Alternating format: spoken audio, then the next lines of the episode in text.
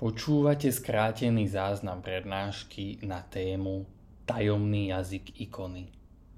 Prednášajúcim je protojerej Milan Gábor z grecko-katolíckej farnosti v Poráči. Prednáška sa uskutočnila dňa 27. októbra 2022 v priestoroch expozície ikony v Žiline.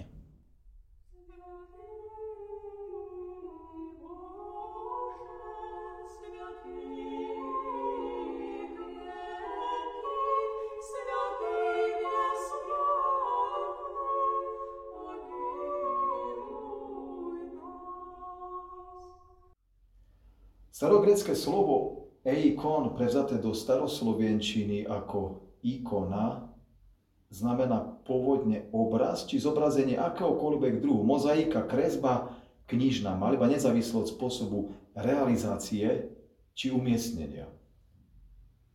Avšak časom sa jeho používanie zúžilo na pomenovanie prenosného náboženského kultového obrazu.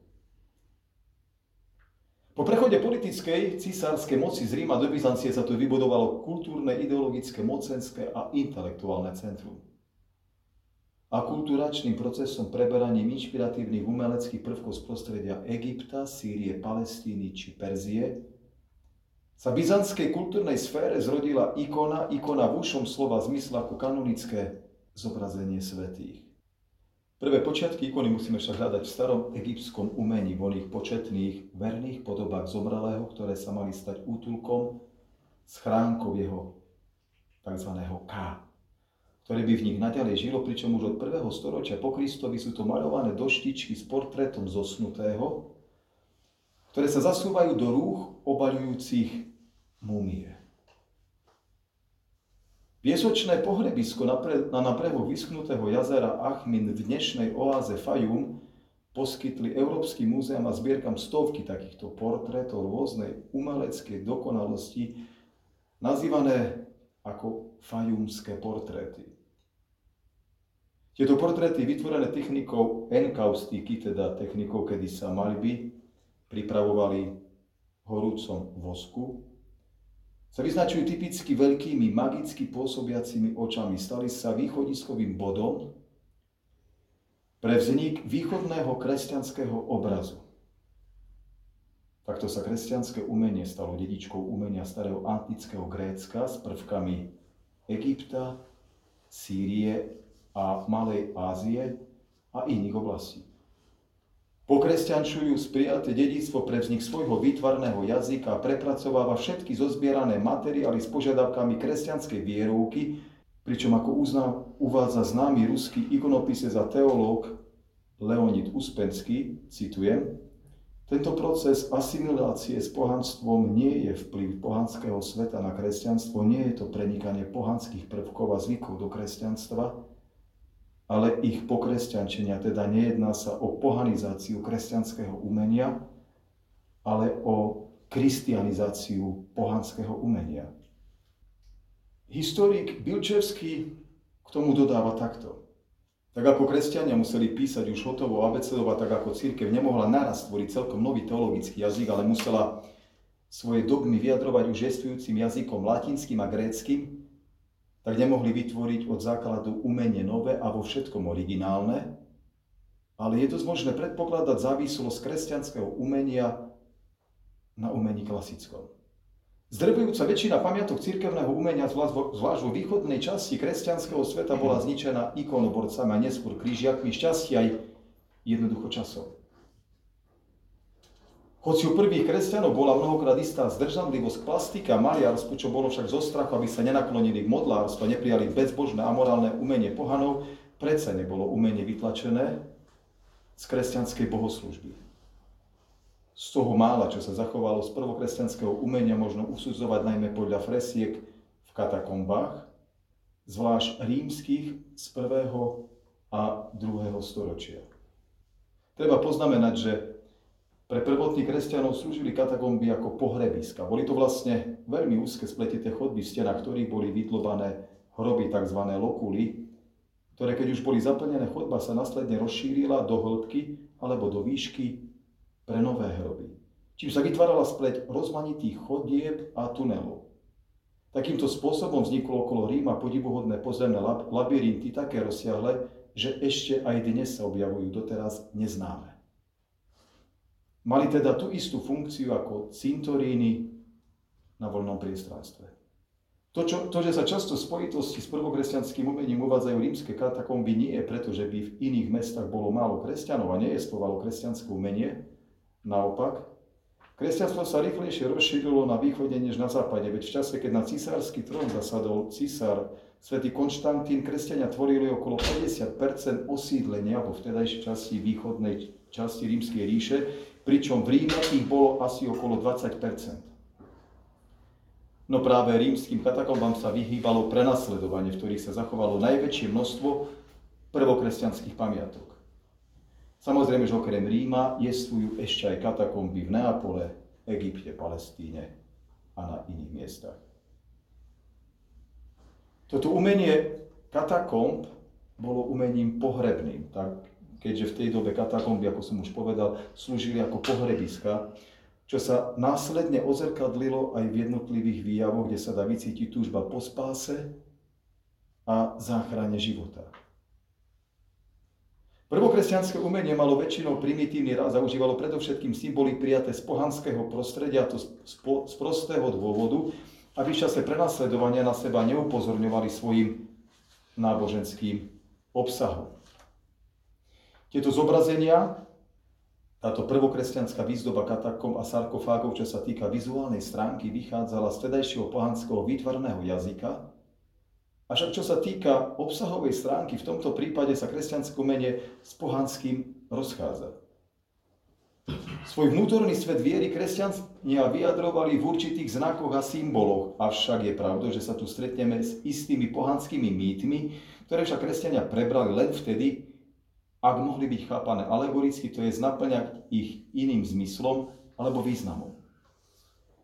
Medzi takéto motívy zobrazené v kresťanskom prostredí patrí amor a psyché. Konkrétne s týmito výjavmi sa stretávame v domicilných katakombách v Ríme zo začiatku 3. storočia. Amor a psyché kresťanom pripomínali učenie o nesmrteľnej duši o nesmrteľnosti duše a väčšnom živote. Naopak v mýte o Orfeovi, ten sa taktiež nachádza v spomínaných katakombách a taktiež aj v katakombách svätej Prisily a taktiež aj v katakombách svätého Kalista, všetky z druhého storočia. Kde Orfeus svojim spevom a hrou na harfe kroti divé šeliny, ožíva príroda, rozkvitajú kvety, čo, či rozbúrené more sa stáva pokojným. Videli kresťania typ Krista, ktorého kráľovstve bude podľa Izaiašovho proroctva spoločne vlk s baránkom a rys s kozliatkom. Samozrejme, že okrem týchto alegorických námetov sa v prvokresťanskom umení stretávame aj s námetmi biblickými, ktoré sú z pohľadu ďalšieho vývoja kresťanského výtvarného prejavu oveľa významnejšie. A tak sa logicky objavujú symbolické postavy Abraháma, Noéma, Izáka, Mojžiša, Dávida, Daniela, Jonáša.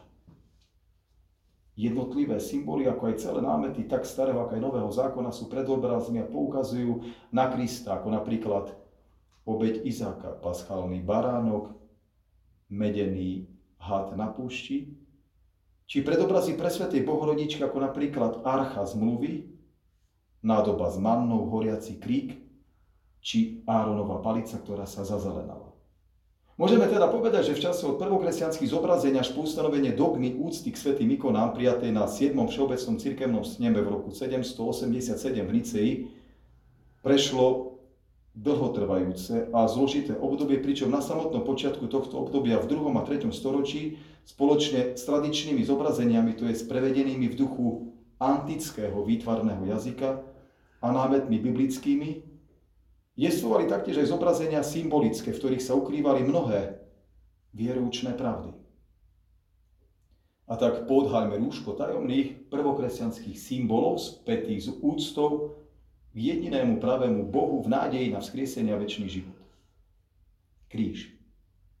Ten sa na počiatku 4. storočia, kedy za vlády cisára Konštantína Veľkého získava církev slobodu, už nestáva symbolom potupného mučenia a smrti, ale znakom spásy a vzkriesenia. Kríž bol medzi prvými atribútmi zaradený do kresťanskej ikonografie, v ktorej figuruje dodnes. Holub alebo holubica patrí podobne ako kríž k najstarším symbolom, ktorý je obrazom Svetého Ducha a taktiež aj symbolom pokoja. Pelikán je alegóriou osoby Ježíša Krista, ktorý obetoval seba samého pre spásu ľudského pokolenia, ktorý svojich nasledovníkov síti svojim telom a krvou. Pelikán podľa legendy v čase nedostatku potravy a vody krmi svoje mladiata svojim mesom a krvou, ktorú sám dáva zo svojej hrude. Skôr to niektorí vysvetľujú tak, že on už rozsekané ryby v podstate dáva, tým pádom má aj pokrvavenú hru, čiže skôr to treba chápať takto. Je to taká alegória, ale skôr to vysvetľujú tak, že on vlastne má tú hruď len ušpinenú tým, že tie, tie ryby už pripraví v menšom kúsku pre svoje mláďatá. Jahniatko alebo ovečka. Niekedy aj s krížom naznačuje evanieliovú zväzu Ježišovi Kristovi, o ktorom povedal Jan Krstiteľ. Hľa Boží baránok, ktorý sníma hriech sveta. Biblický základ tejto alegórie bol podnetom k jednému z najrozšírenejších zobrazení Ježiša Krista v podobe jahniatka v kresťanskom umení. Dobrý pastier. Je ďalšou alegóriou osoby Ježiša Krista, ktorý, ktorá vychádza z antického umenia, avšak kresťania tento obraz spájali so symbolom baránka, a to na základe biblických textov, kde prorok Ezechiel v 34. kapitole či Dávid v svojom 22. žalme zobrazujú Izrael ako stádo oviec, ktorých pastierom je Boh.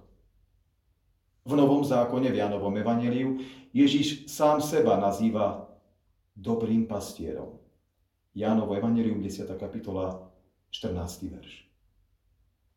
Príjmuc tento ikonografický typ kresťanstvo doň vložilo jasný dogmatický obsah – Ježiš Kristus, vtelený Boh ako dobrý pastier, nesie na svojich ramenách zbludilú ovcu kresťana, za ktorého obetoval svoj život. Ďalším symbolom, veľmi takisto známy a rozšírený vlastne aj dnes, je ryba. Keď si všimneme množstvo aut, tak tá rybka vzadu pri EŠPZ alebo kdekoľvek, ako nechýba pri mnohých kresťanoch. Okrem samozrejme niekedy ruženca na spätnom zrkadle v aute. Najvýznamnejším znakom starokresťanskej symboliky Ježiša Krista bola ryba, ktorej podoba sa často objavuje na náhrobkoch, maľbách, pečatných prsteňoch, lampách a najstarších sarkofágoch, alebo namiesto zobrazenia ryby sa stretávame s gréckým slovom ichthys, čo znamená ryba. Niektorí historici sa domnievajú, že kresťania prebrali obraz ryby z klasického umenia, kde bol obľúbenou figurou delfín, ktorého celý klasický starovek pokladal za priateľa ľudí a za záchrancu lodí z nebezpečenstva. Kresťania, príjmuť tento symbol vyslobodenia z nebezpečenstva, prišli k hĺbšiemu ponímaniu ryby ako symbolu spasiteľa sveta, pretože počiatočné litéry slova ichthys dávajú počiatočné písmena gréckých slov. Jesus Christos Theu Ios Soter, čo znamená Ježiš Kristus, Boží syn, Spasiteľ. V ktorom je vyjadrené božstvo Ježiša Krista, jeho človečenstvo a vykupiteľský vzťah k svetu. Od toho času sa ryba začala pokladať za symbol Krista a hesla, v ktorých figurovala ryba aj znak ryby kresťania, používali pri vzájomnom spoznávaní sa v ťažkých časoch prenasledovania. Vinič. Nechcem povedať, že vinič, ale vinič. Pozor.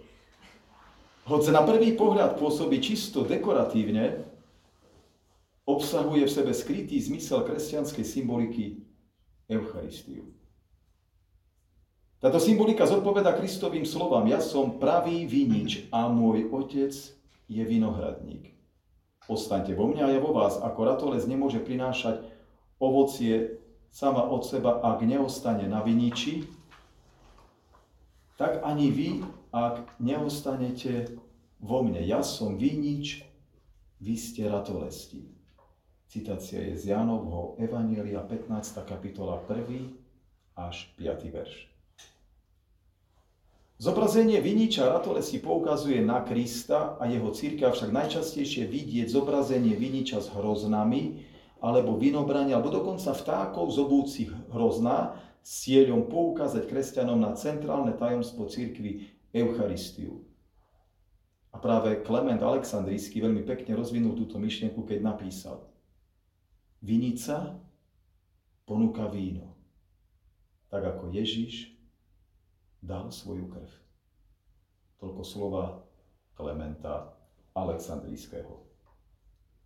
Ďalším zo symbolov je koráb alebo loď. Od počiatku mal koráb niekoľko významov. Keď sa zobrazoval Noé v korábe, tým sa označovala spása kresťana uprostred života, topiaceho sa v hriechu.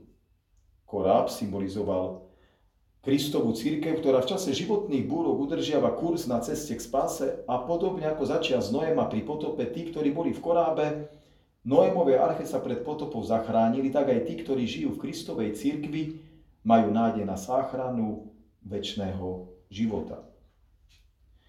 Zoberme si, že v podstate, či už sú to chrámy východné alebo západné, tak aj tá stredová časť, tá najväčšia časť chrámu, cerkvy, kostola, nazvime to ako chceme, Boží dom, sa nazýva loďou.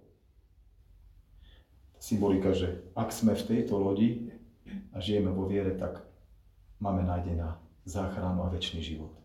Potrebujeme církev. Potrebujeme tento koráb. Byť v ňom nie len na Veľkú noc, alebo Vianoce, či svadbu, krstiny, ale byť aktívne, aktívne spojený. Pokračujem ďalej a ďalší zo symbolov, čo, ktorý sa spája s korábom, kormidlo, ktoré symbolizovalo Krista, nášho kormidelníka na ceste k spáse. Posledným symbolom spájajúcim sa s korábom je kotva, ktorá symbolizuje nádej na spásu duše a väčší život. Tento symbol sa často umiestňoval aj na náhrobkoch. I znova si viem aj zo svätého písma, že tú udalosť, kedy Ježiš spal vzadu na lodi. Prišla búrka. Vieme, ako to celé dopadlo, že apoštol je, že povedzme, povedzme to rovno, hej, Kristus mal zomrieť iným spôsobom, nemohol sa utopiť. Hej, čiže ako baránko ho viedli na zabitie, čiže nespomínalo sa v starozákonných predobrazoch, že, že spasiteľ sa utopí a prinesie nám spasu ale ako náhle v podstate on už bol na tej loďka, chytil vôdzovka kormidlo do rúk, všetko sa utišilo. Takže aj v našom prípade je to presne tak, ak pri kormidle nášho života stojí Kristus, stojí Boh, tak tá pláva je iná. Takže tá, to kormidlo, aj tá kotva, ten koráb má aj aktuálne pre nás význam a zmysel. Cedrový strom. Symbol je v tom, že stále kvitne bol symbolom väčšného života a blaženosti svetých. Páv je vták, ktorého meso bolo v antike považované za také, ktoré nepodlieha hniloba, tak už u pohanov bol symbolom väčšnosti. Čo prirodzene prešlo aj medzi kresťanov, vyjadrujúc tým vieru v nesmrteľnosť duše a vzkriesenie. Jeleň už sezóna skončila, bohužiaľ koniec oktobra už je porují, je symbolom ľudskej duše, túžiacej po pramení živej vody, ako jeleň dychtí za vodou. Poznáme to. Takže je tam táto paralela. Olivová ratole symbolizovala pokoj a zmierenie. Veniec a palmová ratolesť poukazujú symbolicky na víťazstvo nad smrťou. Ďalším zo symbolov je kohút. Je symbolickým atribútom svätého apoštola Petra, spájajúcim sa s jeho zapretím Ježíša Krista počas spevu kohúta, čím sa naplnili Kristové prorocké slova.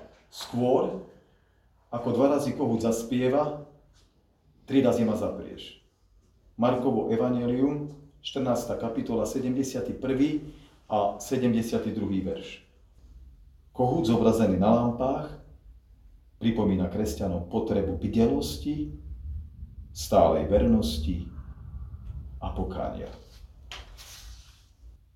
Samotný pojem symbol pochádza z gréckého slova symbolon, čo znamená znak, znamenie, ktorý okrem svojho základného významu doplňa niečo, čo je rozčlenené, rozdelené do jedného celku.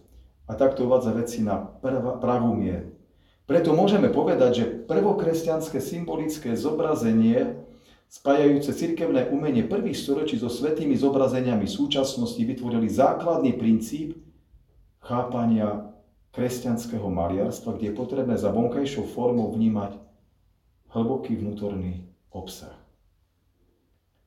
Od obdobia Konštantína Veľkého a najmä od 6. storočia, kedy sa jasnejšie a zretelnejšie začalo rozvíjať učenie o osobe Ježíša Krista, symbolické obrazy začínajú ustupovať historickej pravde a cirkevnému podaniu.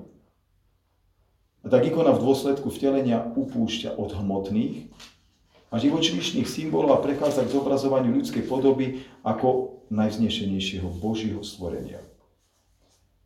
Táto viditeľná zmena sa udiala na tzv. 5. 6. Trulánskom všeobecnom sneme v Konštantinopole v roku 692. Prečo tento názov? 5.6. snem bol zahájený 1. septembra roku 692 a za svoje pomenovanie vďačí tomu, že doplnil dva predchádzajúce všeobecné snemy, a to 5. roku 553 a 6. roku 681, ktoré sa konali v Konštantínopole. A tak ako šiestý všeobecný snem aj 5. 6. sa konal v sále In Trulo, cisárskeho paláca, odkiaľ pochádza aj názov Trulánsky snem. To len na dokreslenie, do vysvetlenie tohto názvu tohto snemu. Tento snem v svojom v 82. kánone z roku 692 zakazuje zobrazovanie starozákonných symbolov, akými sú baránok a ryba ako symboly Krista a zdôrazňuje, že musia byť nahradené ľudskou tvárou Krista, ktorý sa vtelil. Text spomínaného kánonu je nasledovný, citujem. Na niektorých zobrazeniach sa nachádza baránok, na ktorého prstom poukazuje Kristov predchodca Jan Krstiteľ ako na pravého baránka Krista, ktorý sa vtelil. Uctievajúc staré zobrazenia a scény ako znamenia predobrazy pravdy tradované v cirkvi, my uprednostňujeme milosť a pravdu, príjmajúc ju ako uskutočnenie zákona. A tak preto, aby aj v zobrazeniach, a to pred zrakmi všetkých, bolo predstavené to, čo bolo uskutočnené, od teraz nariadujeme na ikonách namiesto starozákonného baránka zobrazovať ľudskú podobu baránka Krista, nášho Boha, ktorý na seba prijal hriechy sveta, aby sme takto videli veľkosť pokory Boha slova a pripomenuli si jeho pozemský život, utrpenie a spasiteľnú smrť, z ktorej vzýšlo vykúpenie sveta. Takže toľko citácia tohto kánona o zobrazovaní alebo nezobrazovaní Krista v podobe, akej bol známy prvokresťanských dobách. Z tohto obdobia pochádza aj list vtedajšieho konštantinopolského patriarchu Germana, adresovaný ikonoboreckému biskupovi Tomášovi, v ktorom patriarcha píše takto, citujem. Zobrazenie obrazu pána na ikonách v jeho ľudskej podobe slúži k zahanbeniu heretikov, ktorí veria, že Kristus sa vtelil ilúzorne a neskutočne. Takže toľko slova svätého patriarchu Germana. Symboly prvokresťanského umenia sa neprihovárali každému, kto sa na ne díval, ale iba tým, ktorí boli zasvetení do tajomného jazyka symbolov, ktorí dokázali zobrazenie prečítať.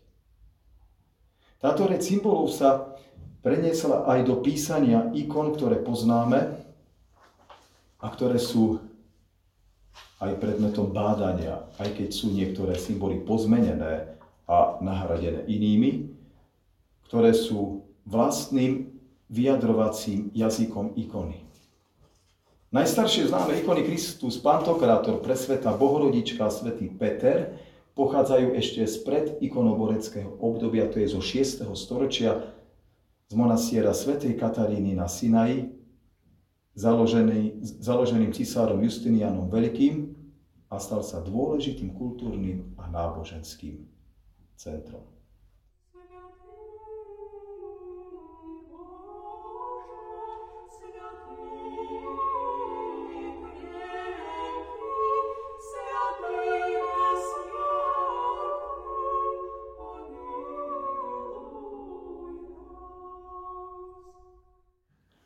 Ikona je Božie slovo napísané farbami, kde ikonopisec ustupuje do úzadia. Pričom neprezentuje seba ani svoj talent, ale všetko dáva do služby Bohu.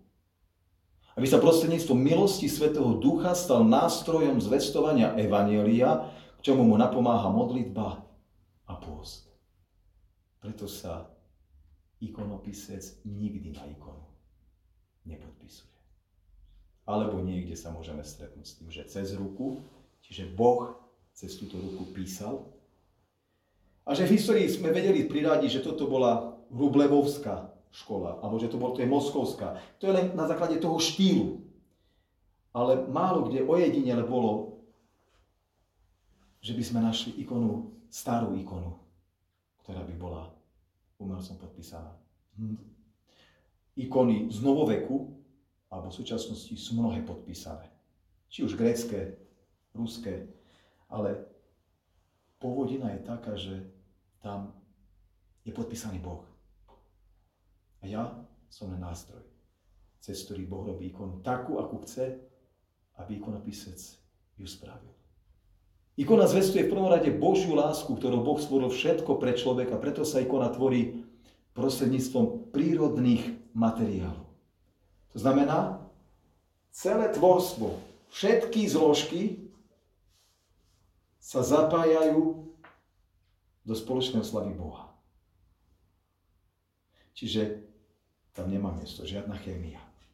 Pri skutočnom písaní ikony tam jednoducho všetko má byť prírodné.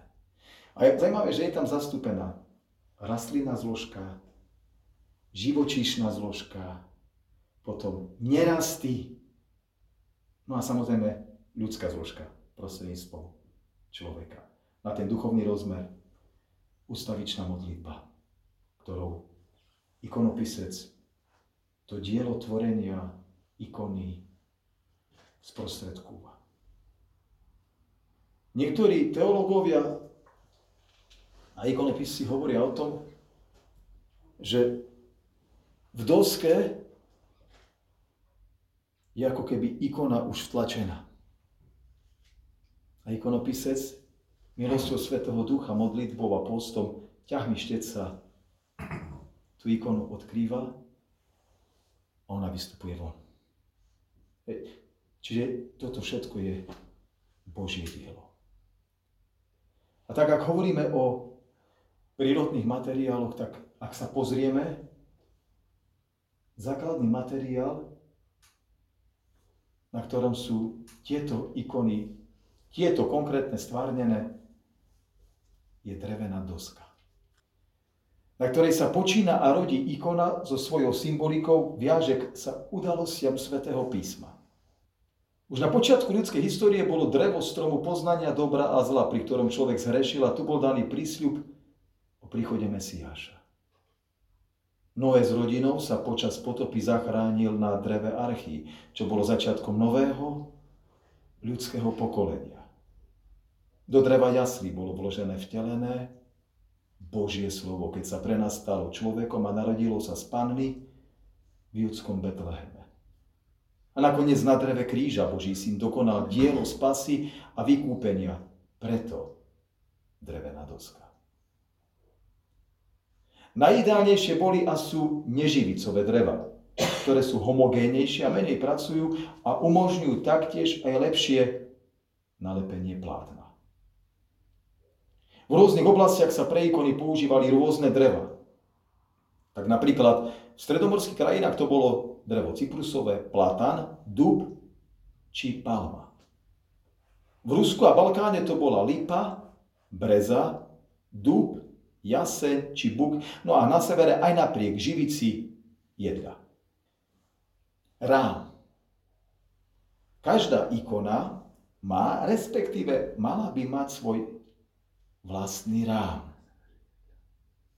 Vyhlbeninu vnútri dosky rusky nazývame kovček. Tento výraz vo Svetom písme označuje archu zmluvy a neskôr je používaný pre schránku na telesné pozostatky svetých, ruských sviatie mošti alebo relikvie. Keď si všimnete, tak máme tu aj ikony s vyhlbeninou. Máme tam veľmi peknú ikonu Pantokratora, kde je kovček. Takisto aj ďalšia ikona Pantokratora. Nechcem chodiť a vyrušovať vás. Aj tu máme taký jemný kovček. Áno, a tu máme fakt nádherný kovček. Čiže vyhlbenina. Áno, vidíte to tam? Kľudne sa môžete aj postaviť a prejsť, keď už, keď už je vám dlho. Je, ale tu na pantokratoroch to veľmi pekne vidno, sú to veľké ikony. Tento z Rumunska, dobre si to vám pamätám, z Rumunska. A potom aj tá predposledná ikona pantokratora, ten je Grécko. Tak, či, čiže, hej, čiže tamto máte jasne naznačené tú vyhlbeninu. Niekde sú hĺbšie, niekde sú jemnejšie, ale nie je to všade, ale vidíte aj tu, to reálne, tento, a takisto aj na táto ikona, aj tam je kovček. Čiže ako som uvádzal, týmto sa vyjadruje súvislosť medzi uctievaním ostatkov svetých a uctievaním ikon. Rám nemá tú istú funkciu ako u iných bežných obrazov, kde ohraničuje maľbu a týmto sa od nej líši. Na ráme ikony sú väčšinou nápisy a po prípade modlitby, ako to môžete nádherne vidieť na monumentálnej ikone posledného súdu. Je to druhá ikona od dverí z vášho pohľadu vľavo. Tamto máte nádherne prezentované, kľudne sa môžete postaviť, môžete si tu ísť pozrieť. Je to neskutočne celý rám ikony je doplnený o množstvo nádherných a veľmi silných posolstiev a modlitev v súvislosti s Božím spravodlivým súdom. Ak ide o ikonu s klejmami, som veľmi vďačný, že máme tu aj takúto ikonu, bo toto bude až neskôr, takáto výstava. Klejma sú malé výjavy ikon, zobrazení, ktoré obklopujú centrálnu ikonu svetca, Krista, Bohorodičky. Spájajú sa najmä s ikonami svetých, kde je znázornený život toho konkrétneho svetca. A väčšinou sa čítajú zľava do práva. To len na margo toho, že som spomínal klejma, takže toto je nádherné klejmo, ktoré popisuje úžasnú históriu divotvornej kazanskej ikony pre Svetej Bohorodičky, ktorá je tzv. mesačnou ikonov tejto galérie originálnych ikon, ktorá svoj sviatok slavila pred pár dňami, a to 22.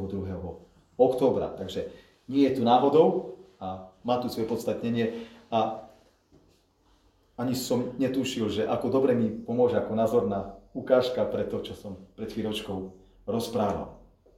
Takže vrátim sa k tomu, čo som hovoril. Čiže ak ide o ikonu s témami, tie sa zvyčajne nachádzajú na ráme ikony, takže tu to máte jasne, krásne demonstrované.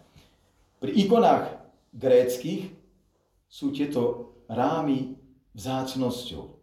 Avšak na Rusi sa objavujú od obdobia 12. až 18. storočia a sú viac menej pravidlo. ak sa ikona píše na rovnú dosku, a takýchto tu máme viac, alebo gro týchto ikon je na rovnej doske bez kovčega, rám sa naznačí farbou. Vidíte to tam? Každá jedna ikona. Čiže to centrálny výjav, alebo tá, tá, tá hlavná scéna je krásne ohraničená rozmanitými farbami, ale štandard, tak ako to tam vlastne aj vidíte, je zvyčajne taká tmavá, zemitá, ako symbol, aby sa symbolicky poukázalo na náš dočasný pozemský svet zem, z ktorej v nádeji hľadíme na nebo. Takže vidíte, obyčajná čiarka, aká krásna symbolika, takže poviem to ešte raz, farba rámu je zvyčajne tmavá, zemitá, aby sa symbolicky poukázalo na náš dočasný pozemský svet zem, z ktorej v nádeji hľadíme na nebo. Medzi rámom a obrazom je tenká linka, rusky odvodka, ktorá odvedie náš roztržitý pohľad zo sveta a privedie ho ku koncentrácii na samotný obraz. Tú istú úlohu zohráva v živote človeka církev a jej duchovné vedenie a sprevádzanie prostredníctvom ktorého upriamujeme našu pozornosť na Boha a starostlivosť o dušu a väčší život. Plátno. Na starých byzantských ikonách len zriedka nájdeme plátno, plátno medzi doskou a podkladom tzv. levkasom alebo šepsom. Plátno sa na ikonách objavuje od obdobia 14. storočia. Čo nám pripomína symbolizuje plátno, asi už budete tušiť, prečo plátno, prečo sa spája s drevom, prečo plátno. Takže poprvé, plátno symbolizuje plienky. Ježíša Krista, do ktorých bol povitý, ležiaci v jasliach. Taktiež aj plátno, do ktorého bolo jeho telo povité, keď bol uložený, sňatý z kríža a uložený do hrobu. Toto plátno sa stalo svetkom i dôkazom jeho zmrtvých stania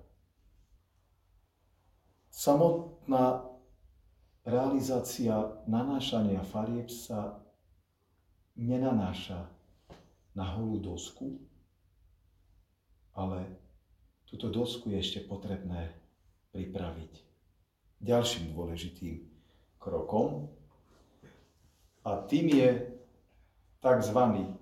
levkas z greckého slova leikos, ruského levka, čo znamená v preklade biely, belostný, žiarivý.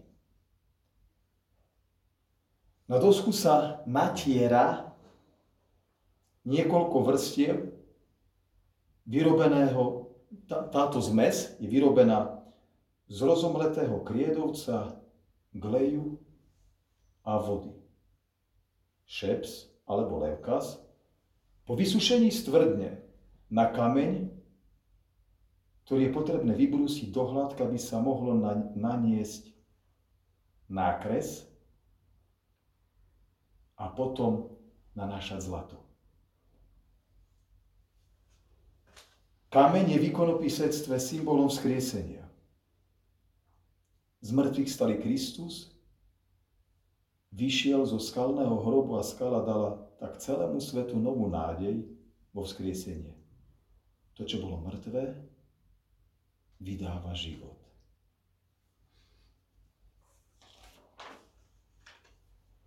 Takže samozrejme, že nanáša sa v niekoľkých vrstvách, väčšinou symbolicky stále do kríža. Sa to pekne prekrýva. Potom sa vlastne celé toto prebrúsi do hladka a potom na takto pripravený podklad ikony sa robí podkresba, nákres, ktorý už bude vytvárať tú konkrétnu kompozíciu, ktorá sa potom ako omaľovanka vyplní farbami. Nákres určuje plochu k písaniu ikony. Starší ikonopisy nákresy svojich ikon starostlivo uchovávali, aby ich znova použili pre svoje neskoršie práce.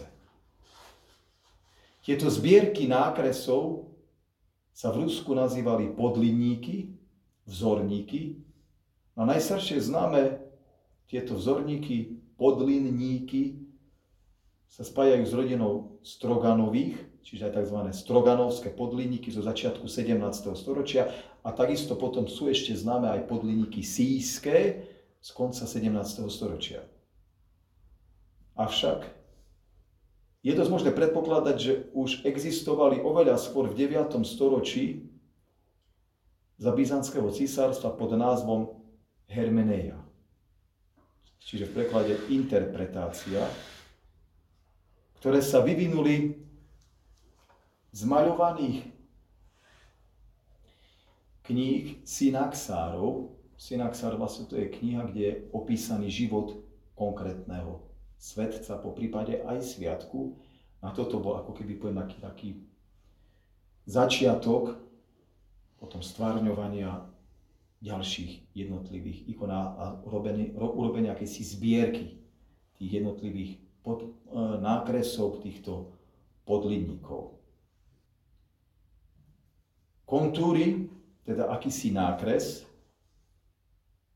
ikonopisec najprv ten urobil taký základný ako keby obrys.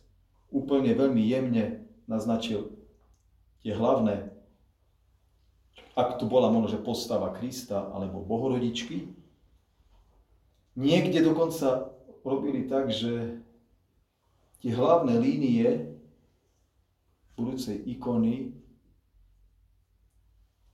ostrejším predmetom vyrývali. Nebola to, poviem, tradícia všade, ale niekde, keďže potom, keď sa zakrývali, prichádzali farby, tak tá kontúra, tá priehlbenina tom levkase, v tom šepse zostávala. Čiže tá vodiaca línia na to budúce, alebo to následné vyplňanie farbami zostávala stále. Poznám ikonopisov, ktorí toto nerobia. Ale sú takí, ktorí, pre ktorý, ktorým to asi pomáha. Je táto priehlbenina, ktorá tam jemne zanecháva rihu, aby tým pádom, ak príde farba, aby ten pôvodný nákres sa neprekryl, aby bol vlastne viditeľný. Čo sa týka potom samotného už nanášania zlata a farieb, aj pri zlatení boli rôzne techniky, ale začínala sa nanášať zlato skôr ako farby, lebo zlato je vrcholom všetkého, je to to najkrajšie. Je to symbolom Boha, väčšnosti toho transcendentálneho, toho, toho sveta, už premeneného svetlom. Takže jednoducho preto sa začína svetlom, tak ako aj biblický opis stvorenia začína svetlom. Čiže preto žiarivý podklad a zlato. No a predtým ešte, než sa nanesú samotné farby, ikona dostáva svoje meno. Potom sa zvyčajne táto časť ikony zalakuje, aby sa nepoškodilo zlato a tak sa potom pristupuje k samotnému už nanášaniu farieb. S tým, že čo sa týka pomenovania ikony, ikona, ktorá nemá meno, nie je právou ikonou. Pretože už pri biblickom opise stvorenia prvých ľudí Boh dáva meno. Nazýva Adama potom Evou. Takisto potom Boh Adamovi hovorí ďalej, aby pomenoval všetky zvieratá v raji. Meno je veľmi dôležité. Aj my sme dostali meno od rodičov. My sme ho potom, my sme mali tú moc dať meno našim deťom. Samozrejme, po dohode, predpokladám, že oboch partnerov, alebo už všade to je nejakým spôsobom iná, alebo dopredu dohodnuté, ale podstatné je to, že dostali sme a dávame mena. Dokonca pri exorcizme, ak exorcizmus vrcholí, končí v momente, keď, alebo teda už je vo finále, keď diabol prostredníctvom posadnutého človeka povie svoje meno. Tej chvíli sa oslabuje diablová moc, keď pod tlakom a modlitbami a milosťou Boha a Svetého Ducha je odzbrojený a vysloví svoje meno. Takže vidíme, že meno je veľmi dôležité, takže nemôže, nemôže chýbať na žiadnej ikone. A už je jedno, či to je Kristus, Bohorodička, či je to svety, dokonca sviatok. Každá ikona, akákoľvek, a môžete si to potom pozrieť, nenájdete tú ikonu, ktorá by nemala nápis, ktorá by nemala, možno, cez skratky, cez tzv. titly, skratky slov, církevno-slovanských alebo greckých slov, že by neexistuje, nemôže. Čiže základ je v tomto. Aby som to skrátil, lebo čas sa nám už v podstate fakt kráti, aby bol ešte na diskusiu. Pri ikone, ak sa nanášajú farby, uvediem teraz konkrétny príklad. Ak by som maľoval túto ikonu alebo písal, tak samozrejme, že ak by už bola vyzlatená, tak začínam z obrazov a teda vyplňať farbami všetky časti, to znamená, robil by som tento spodok, robím túto podnožku, vyfarbím všetky časti, ktoré okrem tváre, rúk a nôh. Čiže idem postupne. Veci životné, neživotné. Tu na napríklad, toto je veľmi krásne viditeľné. Ľudí, ľudí robíme posledných. Lebo aj akt stvorenia sveta išiel tak, že vrcholilo to človekom. To znamená, že najprv sa maľujú všetky tie, to pozadie, geometrické tvary, zvieratá, rastliny. Potom sa pristupuje k maľovaniu odevov všetkých zobrazených postav a až nakoniec